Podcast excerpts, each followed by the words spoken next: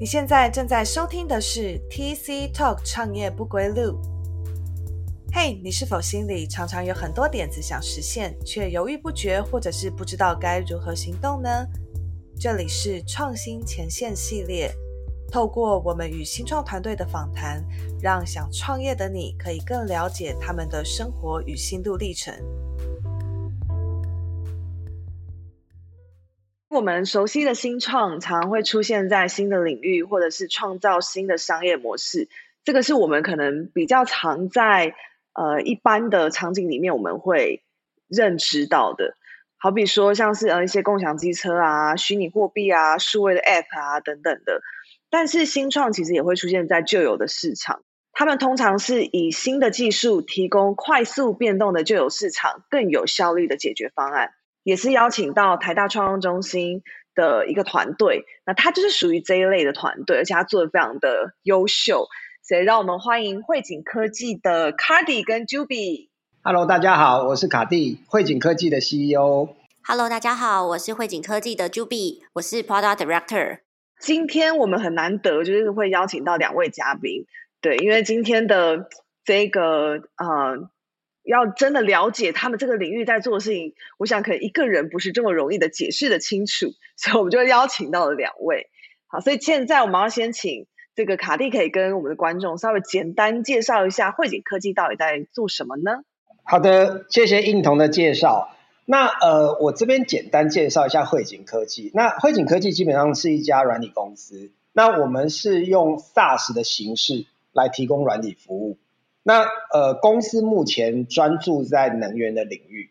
那简单来说，我们在做的事情哦，就是利用 AIoT 的技术来帮助再生能源在转型的过程中可以更顺利、更有效率。那提到所谓的再生能源，其实大家比较熟知的大概就是所谓的太阳能跟风力发电这两种。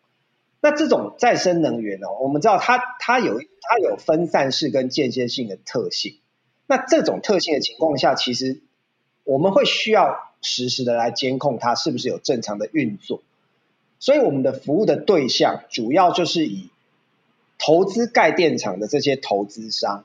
跟营运电网，在台湾呢就是台电。那用我们的技术来提供他们及时的监控数据跟异常通知。那让这些角色呢，能够让任何电厂有电站有问题的时候呢，都可以来及时做处理。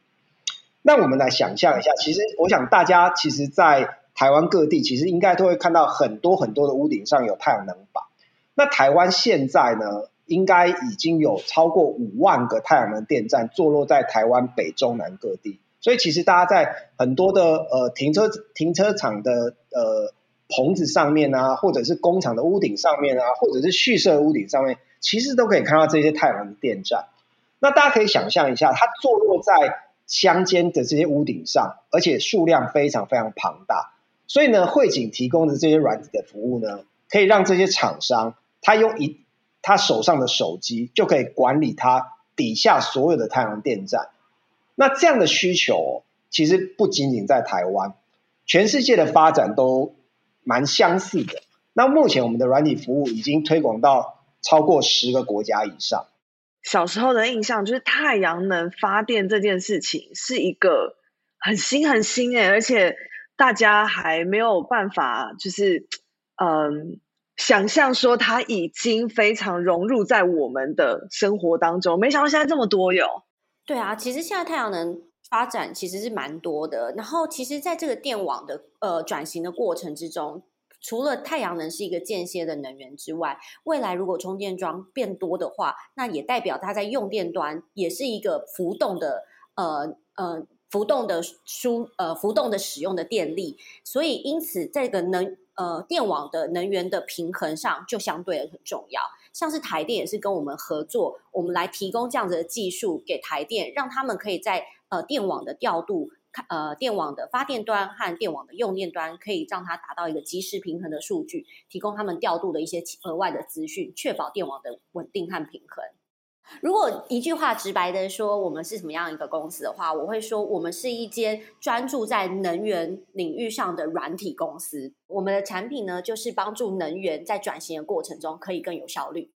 你们是一开始就朝着这个方向吗？因为呃，能源产业相较其他产业，好像应该算是比较冷门的哟。哎，其实创业的初期，我们对题目只有一个相对蛮模糊的一个概念。不过，因为我们过去都是资通讯背景的关系，我们认为未来很多的产业都会仰赖资料。资料本身来做决定，那这个很多领域当中都可以从装置还有设备端可以去收集到巨量的资料，这些巨量的资料就很适合用人工智慧去学习，然后会有一些自动化产出决策和建议，这样一来就可以很有效率的去提升产业的效率。那其实这样子的概念呢，在很多领域都是可以。被落地的，所以我们就经过一大堆的研究啊，实地访查来找适合的题目。那最后我们选定了两个产业来去开发产品，其中一个就是我们现在正在制作的呃能源的这个产业，另外一个产业是制作塑胶产品的工厂。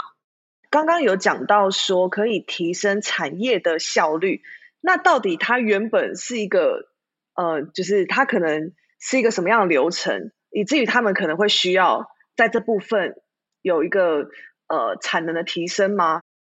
呃，我举例来说好了，像是太阳能这样分散式的能源，它其实是坐落在全台湾各地，乃至于全世界各地。那这样子分散式的能源，如果没有一个集中集中化的管理资料的管理的话，那你可以想象，就是每天都要有人去那些太阳能暗场去检查、去维修。不过，如果可以利用资通讯的软体产品或是 AI 的辅助来看、来监看这些。呃，监看这些设备的话，你就不需要人力在那边跑来跑去嘛。你可以在一个中控室有问题的时候再派人过去，所以这样子的呃效率的提升就是一个很巨大的改变。其实一开始的时候，呃，就如刚刚 j u b 提到，就是我们有一个模糊的概念。那我们希望呃利用 AIoT 的技术来去收集这些呃实体的大量的资料，然后透过 AI 来做更好的决策。那其实初期的时候，背上这样的一个逻辑，其实 我们花了蛮长的时间去各个行业别跟各个行业别的所谓的专家去讨论，说这个行业里面到底有什么样的问题？那我们的呃技术跟服务有没有机会落地来协助到这个产业的呃发展，让它更有效率？那其实呃除了刚刚我们讲到的，就是最后我们有开始实做产品的能源领域跟所谓的塑胶。工厂这两件事情，其实我们还去呃早期的时候还蛮有趣的，还探访了蛮多的产业，比如像呃医疗的产业，或者是呃除了塑胶工厂以外的各式各样，比如像金属的 CNC 啊、压出啊，然后呃锻造等等的产业。这个过程其实挺有趣的，因为我们对这个产业其实非常陌生，然后甚至连它是怎么制作都不搞不太清楚。那甚至我们还跑去一些养殖的一些精致养殖或智慧养殖的这样的的产业，我们希望说，哎，理解他们，那看看有没有机会来发展我们的产品跟服务。那最后我们选择了两个领域，实际上有呃动手去开发产品。那主要为什么会你我们谈了很多，为什么会选这两个？那主要的思考点还是在看说，哎，我们能够提供的服务到底。有没有能够对这个行业的决策效率产生比较大的改善？那也就代表说，我们提供的东西才有价值嘛。因为如果人家的效率没有改善，那你做的东西其实等于是没有价值的。那我这边简单分享一下几个我们在筛选的时候，我们自己会去使用的条件。那当然，第一个是说，我们的产品服务当然要符合所谓 AIoT 的模式。那因为当然这样的东西其实是汇景科技的一个使命跟愿景。那我们的核心的团队也都是在这方面 AI 跟 IOT 这两个技术里面的一个专家，所以当然我们会希望我们能够应用这样的技术。那第二个部分是我们希望说，我们的技术落地在这个产业的时候，它这个产品服是可以商品化的。那所谓商品化的意思就是说，有别于是专案型的这样的一个类比。那同时，我们希望这样的服务呢。是可以适用所谓的订阅制，也就是我们刚刚有提到，就是我们要用 SaaS 的模式来提供这些产业这样的服务。那第三个东西呢，是我们希望呢，在这个产业台湾是有代表性的，那让我们很容易找到一些适合的合作伙伴，还有测试的场域。其实台湾过去其实呃所有的产业基本上都是以制造为主。那台湾的制造非常强。那台湾近十年来，其实软体新创的风潮在这几年其实有慢慢起来。但是通常台湾主要的软体新创，就真的就是纯软体。也就是说，呃，台湾的软体跟硬体之间的的借接交流，甚至有一些呃一加一大于二这个产这个状况，其实并没有发生。所以我们也是看准说，这样的东西其实。蛮适合台湾发展，因为你你是在一些既有基础的奠基上在做发展，那也可以让整个实体的经济运作更有效率，大概是这样子。那还有第四个点，我觉得也相当的重要，就是我们当然因为这些领域，我们需要落地在台湾，因为你台湾的时候，你在台湾开发产品的时候，你可以很就近的、非常容易的去到案场上去做测试跟开发，并且进行讨论。但是我们希望这样的产品，它不只可以在台湾销售，因为我们所有的设定都希望这样的产品在台湾落地之后，它是可以行销到全世界各地的，让台湾让全世界也能看到说，台湾除了制造之外，其实在软体服务这一块，其实也相当具有国际性的水准。那所以其实呃，我们刚刚有提到，就是我们初期选定了这两个产业来开始做产品开发。那不过两年前，其实我们把其中一条产品线，也就是我们刚才提到塑胶产品工厂这条产品线给 drop 掉了。那主要的原因还是，当我们进去开发，然后开始推广之后，我们发现到这个行业里面的东西，其实相对的比较不容易商品化。也就是我们刚才提到，我们希望它是一个能够符合订阅制的产品。那为什么会不容易产品化呢？因为即使我们已经锁定在，大家可以想象，就是。制造本身是一个非常庞大的体系，然后它有非常非常多的种类。那我们已经锁定在所谓的塑胶这个特殊的制造领域，但是还是发现，其实制作塑胶工厂的产品，它在流程上面、需求上面，或者甚至是现场的设备的种类上面，其实都非常非常繁杂。那这个是什么意思呢？就是我很难做出一个相对的比较 general 的产品来去推广。那克制化的几率就变得非常非常高，那所以我们会觉得说，它对于商品化上面的困难其实还蛮大的。那在同这个时间，因为我们也是能源业的小白嘛，那进到那个能源也会发现说，哎，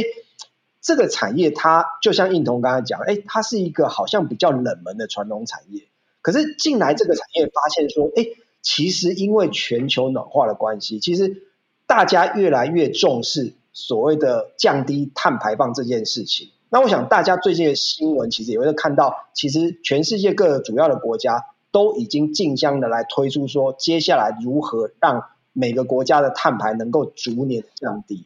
那大家知道碳排里面其实有一个占比非常高的就是电力，所以在整个能源业其实近未来几年其实会经历一个所谓的典范转移。那快速变动的产业里面就有很多很多的机会，所以我们看到说能源，虽然我们进去之后发现说有非常非常多的机会，那我们也决定说，哎，既然这么多的机会，我们不如把公司主要的 focus 跟能量能够放在能源的领域。嗯，懂懂懂，对，可能是因为最近都越来越热了吧，所以就是各国开始就是对于这个全球暖化真的是不得不要。越来越看重耶，嗯，是的，我觉得你们真的非常值得佩服，因为我觉得，好要跨入一个产业，通常是需要具备相当程度的，就是产业的知呃知识或者是背景，对，而且因为你们刚刚有讲到说，你们花了蛮多的时间在前期去做呃这个嗯访谈等等的。就是需要去理解这个产业到底他们的需求是什么，所以我很好奇的是说，你们的组织的里面，你们是有这样的人员吗？你们是有就是在能源领域是非常呃熟悉的人在你们当中吗？你们是怎么做到的？哎，其实我们的成员完全都没有能源的背景，哎，成员都是资通讯相关的背景。就拿我来说好了，其实我五年前对那个电力的知识，其实就停留在国中理化课本的阶段，所以基本上什么是实工，什么是虚工，其实都还搞不太清楚。所以，所以那是什么？因为这样，实功呢就是功率，虚功呢就是虚的功率。简单上来是这样。OK OK，它会跟交流电有点关系，不过扯远了。其实我们在这个第一个产品的 prototype 出来之前，我们确实就是拜访过了几七十几家的业者，然后用这样子的方式去理解这样子的产产呃这样子的领域。那其实这个过程也蛮有趣的，就是他在讲什么，我们可能听不太懂。我们在讲什么，他其实也听不太懂。这个过程是，呃，也会常常碰钉子。不过这个过程确实，现在回想起来是非常有趣的。嗯嗯，七十几家呀，那你们有多少人拜访这七十几家？当时应该是八个人，八个人拜访了七十几家，所以基本上每天都在往南部跑。真的，而且应该有关于呃，在做这个产业的大部分应该是往中南部。他们发展是在那边吧？没错，没错。所以当时我们就是呃一台车，可能载个三个人，然后早上五点就出发，然后去拜访了三四家，以后回到家都已经就是八九点了。不过那是当时啦，那现在我们对能源领域的专业知识其实掌握掌握度就还蛮高的了。好，所以呃，在就是这一段期间，不晓得有没有一些呃，可能在拜访客户，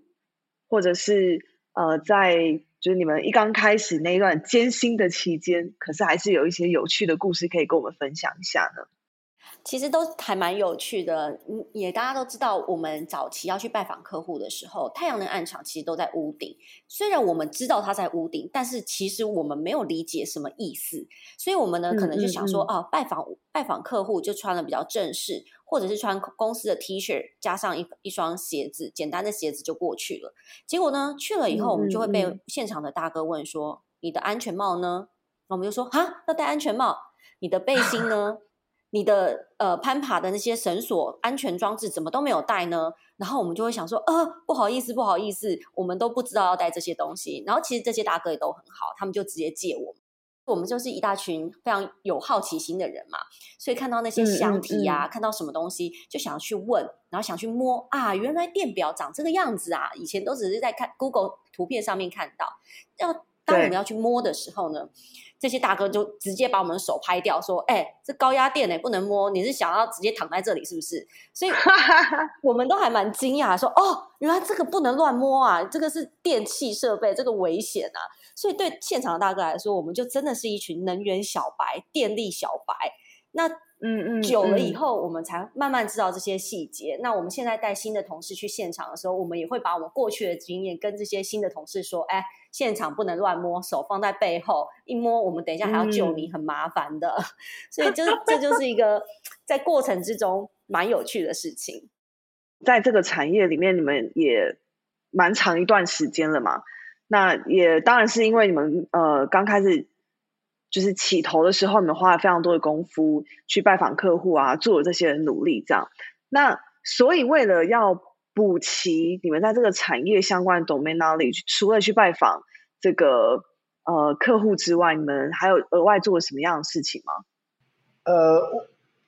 我我想刚刚有提到，就是一开始的时候，因为我们说不出行话，那。基本上你要理解这个产业，就大概我觉得不外乎两种方式嘛，一种是自己读书，一种是去跟有懂 man，就是他是懂这个行业别的人能够做合作与请教。那初期的时候，其实因为我们有大量的拜访，所以基本上我们两个都要做。因为嗯，我们大我们可以想象，因为我们不是能源的人，所以有时候说出来不是行话。那说出来不是行话，那我们讲的话可能又是资通讯的语言。对方可能也听不太懂，所以一开始的时候都是有一点点鸡同鸭讲。但在这过程中，其实我觉得秉持就是说，我们很重要的核心文化就是有好奇心。那初期的时候不止下问，其实有很多前辈其实很愿意给我们这些呃后后进，然后什么都不知道的人一些指导啊。那当然，人家跟你跟你说一些事情，我们自己其实也要有足够的好奇心，自己去找出很多很多相关的一些呃素材可以学习。那我觉得这是一个正向的循环，就是你去跟人家请教，请教完之后你自己去读一些书消化，你在不同的拜访过程中，在这个过程中渐渐的，我们可能呃我自己回想，大概可能两三个月，大概别人就会觉得，哎，其实我们还算是蛮专业，可以跟这些专业领域的人沟通。那其实在这个过程中，其实呃，因为像能源领域这种东西，它比较传统产业，所以所以其实信任蛮重要的。所以这个零到一的过程中，其实我们一个蛮大的挑战就是说，他不太可能跟一开始的时候就就跟你买东西，所以其实有很多客人也是事后过了两三年，他说，哎，他观察我们很多年，然后觉得说，哎，你的东西越来越好，然后你在市场上的风评越来越好，而且我看你的财务状况应该也相信是很好的，所以他才跟你下单。所以这个过程中，其实我想我们呃秉持有好奇心跟学习的态度，然后持续去推进，其实市场上慢慢都会感受到，哎，你其实越来越懂这个行业，而且能够提出提供。这个行业所需要的一些产品跟服务，所以要建立那个信任的关系，或者说建立这个产业，不管是客户也好，或是其他的 stakeholder，他们呃也开始觉得说，哎，你们真的是蛮专业的，这过程真的是蛮，应该是耗了非常多你们的心力。其实我们过去的客人啊，跟我们。对话的过程会发现，哎，我们不太懂电力。不过近几年来，你可以很深刻的感受到，客人反而在有一些电力的问题，会直接来问我们，或是有一些自通讯的，他也会来直接问我。他甚至会觉得我们是电力相关的人。举个例来说，好了，我前几天有一个客人，他其实做电力，其实做了很久。不过他都是做比较低压的，那他现在想要转做高压的东西，他就开始问我啦。高压的东西点位监控要看哪一些？然后我就会跟他说这一些、这一些、这一些。然后他就说，那跟这个东西跟低压有什么不一样呢？那我又跟他分析了，那这个哪边的差异在哪里？那你只要把哪些诀窍准备好就可以了。然后他的结尾就会说，哇，Julia，你是一个女生，你怎么你是以前是念电机？电机或者是电力工程相关的吗？我说不是，我是念新闻系的啊。所以这其实就是一个五年来的五年来的经验累积，反而其实是对客人来说，我是一个电力还算蛮熟悉的一个呃专业的人员了。嗯，哎，原来你是就是新闻的。没错，我是新闻系毕业的。不过我在呃软体领域其实还已经超过十年了。毕业没没多久以后就开始在做这件事情。嗯，简单来说，呃，完全没有这个相关的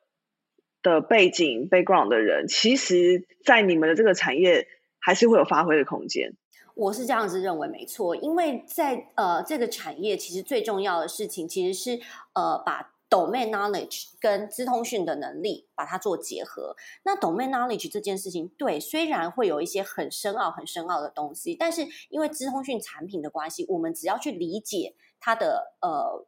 整个成因，你要去试图去理解它的原因、前因后果，那你去设计的产品就会比较符合它的痛点。那这个过程呢，其实就是一个学习的心情，然后以及你会有一个啊，去认识一个每天都在用的电力系统，其实是蛮有趣的事情。所以我们的团队成员在好奇心啊，还有责任感上面，其实相对的，我会觉得还蛮显著的。大家对一个新的事物会蛮愿意去学习，而且并且要。学习到可以把事情做好、做对、做好的一个程度，有这样的 mindset 的确是，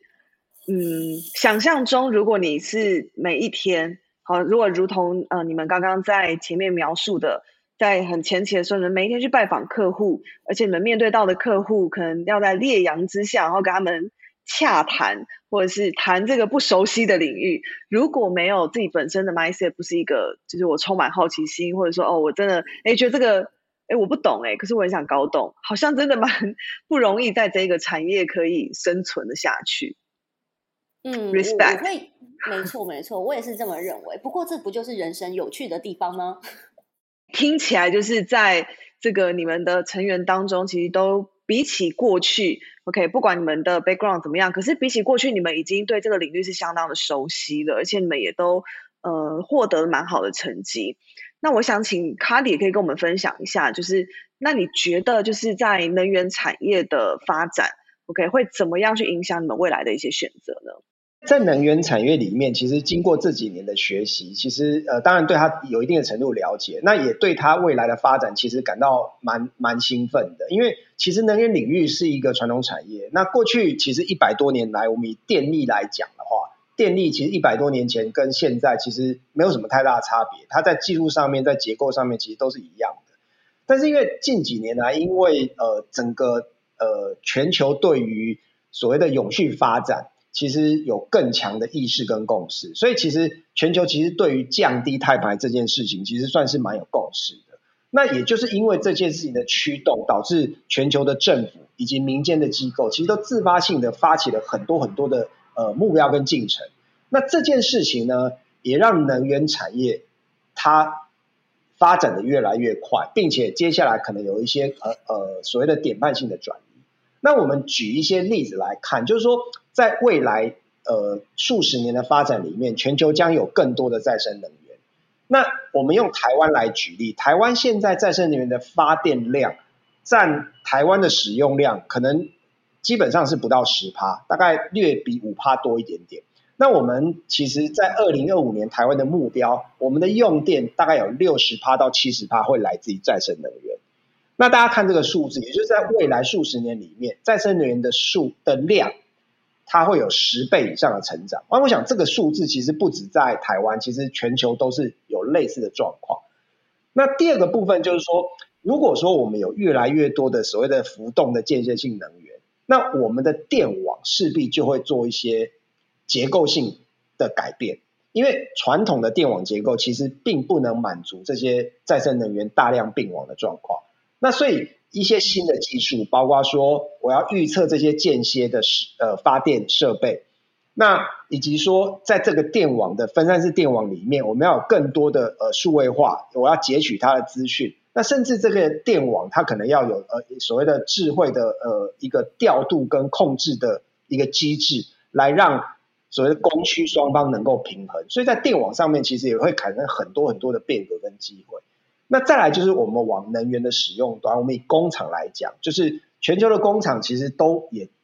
有很明确的所谓的减减碳这件事情。那减碳这件事情，大家第一个很直觉的就是我如何让我的用电能够更有效率，能够在呃适当的时候呃降低这些呃能耗的使用。那再来就是我要怎么样让我的用电能够渐渐的往所谓的绿电，也就是再生能源这方面去移动。那我想这个东西以前企业的节电可能是呃可能只是一种少数企业为了追求永续在做的事情，但是现在节电或者是绿电这件事情可能会变成企业的一个生存的关键。那我想这个趋势正在呃很快速的发展。那再来就是我们提到所谓的载呃。所谓的呃交通载具这件事情，那电动车这个趋势，我想大家应该其实在呃那生活间或者是呃新闻上都会看到。那很多国家像欧洲，其实在二零三零年之后，其实都不准贩售这些所谓的呃燃油车了。所以这个东西在未来十年内也必然产生一些很大的变动。那大家可以想象，电动车就是很多的电池在路上跑来跑去。那这些电池呢，它既是用电的设备。那当然，它既然是电池，它也可能变成发电的设备。所以，这么多的分散式的资源，就会让我们的电网或者是能源领域产生很大的改变，也就是它在发生典范的转移。那也是因为这个机会，我们看到非常非常多的呃发展的可能。所以，其实以我们来讲，也要更快的加加快脚步。那当然也需要更多的人才。所以看起来，对这个产业，它还有非常多发展的空间。对我。发现越来越多，你知道电动车停在各种人行道上面。光是从这件事情哦，还有很多的企业，他们也的确越来越把这个所谓的减低这个低碳这件事情，会把它放在可能公司的一些呃这个跟永续相关的政策里面。所以这个产业领域未来应该也的确是一个人才发展的趋势。所以我想，因为在我们节目当中也有蛮多的听众，他可能是对呃新创产业各种的产业，OK 加入新创，他们是有一些想象，或者是呃有一些这个呃是他理想的一条职涯的道路。好，那是不是可以请这个 Juby 跟 Cardi 可以给这样的听众一些未来在求职上面的一些建议呢？嗯。呃，求职上来说，哈，我其实会建议这些想要加入新创的同学或是朋友，可以先退一大步，思考一下大方向的产业上的选择。其实可以想一下，呃，你想要加入的产业，在未来是否有能能有。这样子成长性。那这个产业呢，是不是这个全球的趋势，还是它已经渐渐的被转移、被淘汰了？毕竟一个产业的趋势，其实会很严重影响一间公司的走势。那再来，如果你已经选定好了产业。以后呢，你可以从这个产业当当中去选选择公司。那公司的选择上，我会建议大家，除了专业技能之外呢，可以多去了解这间公司的价值观是否与自己的人格特质相符。然后这样这样子的好处是在未来合作上，其实彼此比较能够对其期待。举例来说，我们公司是很看重好奇心和团队合作，所以我们在挑选人才和。呃，彼此在对齐每个呃每半年或是每一年的 performance 的时候，其实我们会拿这样子的呃核心价值去与我们的人选去做沟通，那这样子的期待才有机会被对齐。像我们公司其实跟一般的软体公司有点不太一样，那一般的软体公司基本上大部分人就是每天坐在办公室里面 coding，那因为我们是呃属于 AIoT 的范畴，那。因为你跟实体的产业有一些借接跟连接，所以其实就如我们前面提到，就是我们每天都会接触到很多现场，然后甚至实体的东西。那比如说以电来讲，就是我们早期的时候，就像呃我们刚刚在描述，就是我们其实太阳能电厂长什么样子，我们都不知道。那借由去拜访这些场域，然后亲眼看到，然后理解他们的问题，然后理解说，哎，我们每电力已经变成就是我们的生活里面好像一个像空气一样的东西，反正插头插上去它就有电。但是其实它的呃生产过程，它到底怎么怎么产出的，然后怎么运送到我们家户让我们使用，其实我们并不了解。但是因为我们跨足到这个行业里面，其实我们必须要了解这些过程，我们才才有办法找到说我们什么地方可以透过我们的技术跟服务来去做优化。所以这个过程中研究这些东西，其实对整个团我们的团队来讲，其实都是一个相当有趣且兴奋的事情。然后我们从不会到理解到能够优化，我想这个过程是一个非常有趣的事情，也是我们公司在核心价值上面体现所谓的好奇心这件事情。那另外就提到一个东西，就是像呃我们在跟呃。呃，在公司里面在谈的过程中，其实有蛮多的成员，其实都对于自己在做的一些产品跟服务，能够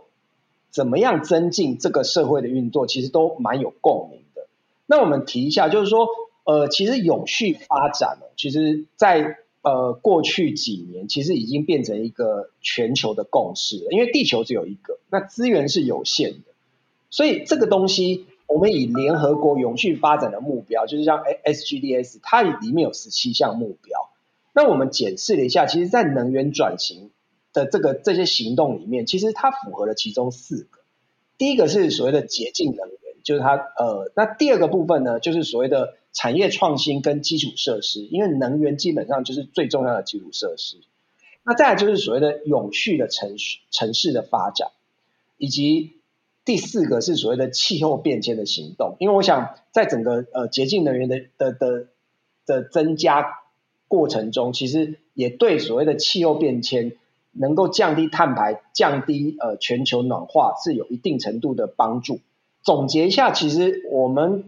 很清楚的看到，能源这个行业虽然过去一百年是一个传统产业，但是未来将有快速的变化。那智慧化以及呃数位化的过程中，这这个这样的特色正是 A A I O T 这项技术落地实现的最佳的场域。那我们常常在提，就是任何有变化的产业，它其实就有很多的机会。所以其实汇景科技非常欢迎任何有好奇心、喜爱团队合作的特质的人加入，那能够一起发挥自己的专长，让这个社会运作更有效率。然后往有序的发展的目标迈进。最后一个听起来就是这是一间非常有愿景跟前景的公司，欢迎就是对于未来，OK 可以对在这个为这一个地球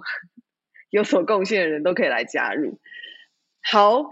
所以感谢就是今天两位就是来跟我们分享。对，那让我们可以认识原来呃在做软体的这个新创团队，他们也可以在我们呃过去可能想象都是一个很传统的产业上面，他们呃是有这么呃前景的一些发展，这样，所以呃欢迎，真的欢迎每一个听众，就是如果呃你对于这样的一个产业或者是这样的一个公司，你们是非常有兴趣的，也欢迎可以到哪里联络你们，可以上这个是不是有 Facebook？还是有，我们有 Facebook，有 LinkedIn，任何一个方法搜寻搜寻汇景科技都可以找到我们啦。对对对，非常非常这个方便，就是如果你有任何兴趣的话，欢迎可以找上他们。好，所以谢谢今天我们邀请到这个 Juby 还有 Cardi 来跟我们分享，谢谢，谢谢，谢谢英彤，谢谢，谢谢，谢谢英彤。无论你是对新创有兴趣，或是正在创业的朋友。台大创中心脸书与官网会固定提供新创产业相关资讯，可以点击 Podcast 节目简介里的连结了解并且关注哦。也可以把节目分享给周遭对创业议题有兴趣的朋友们。如果你们有任何其他想听的内容，欢迎在 Apple Podcast 评论区写下评论，或者是填写我们放在各级简介中的问卷。让我们能够提供更好的内容给大家。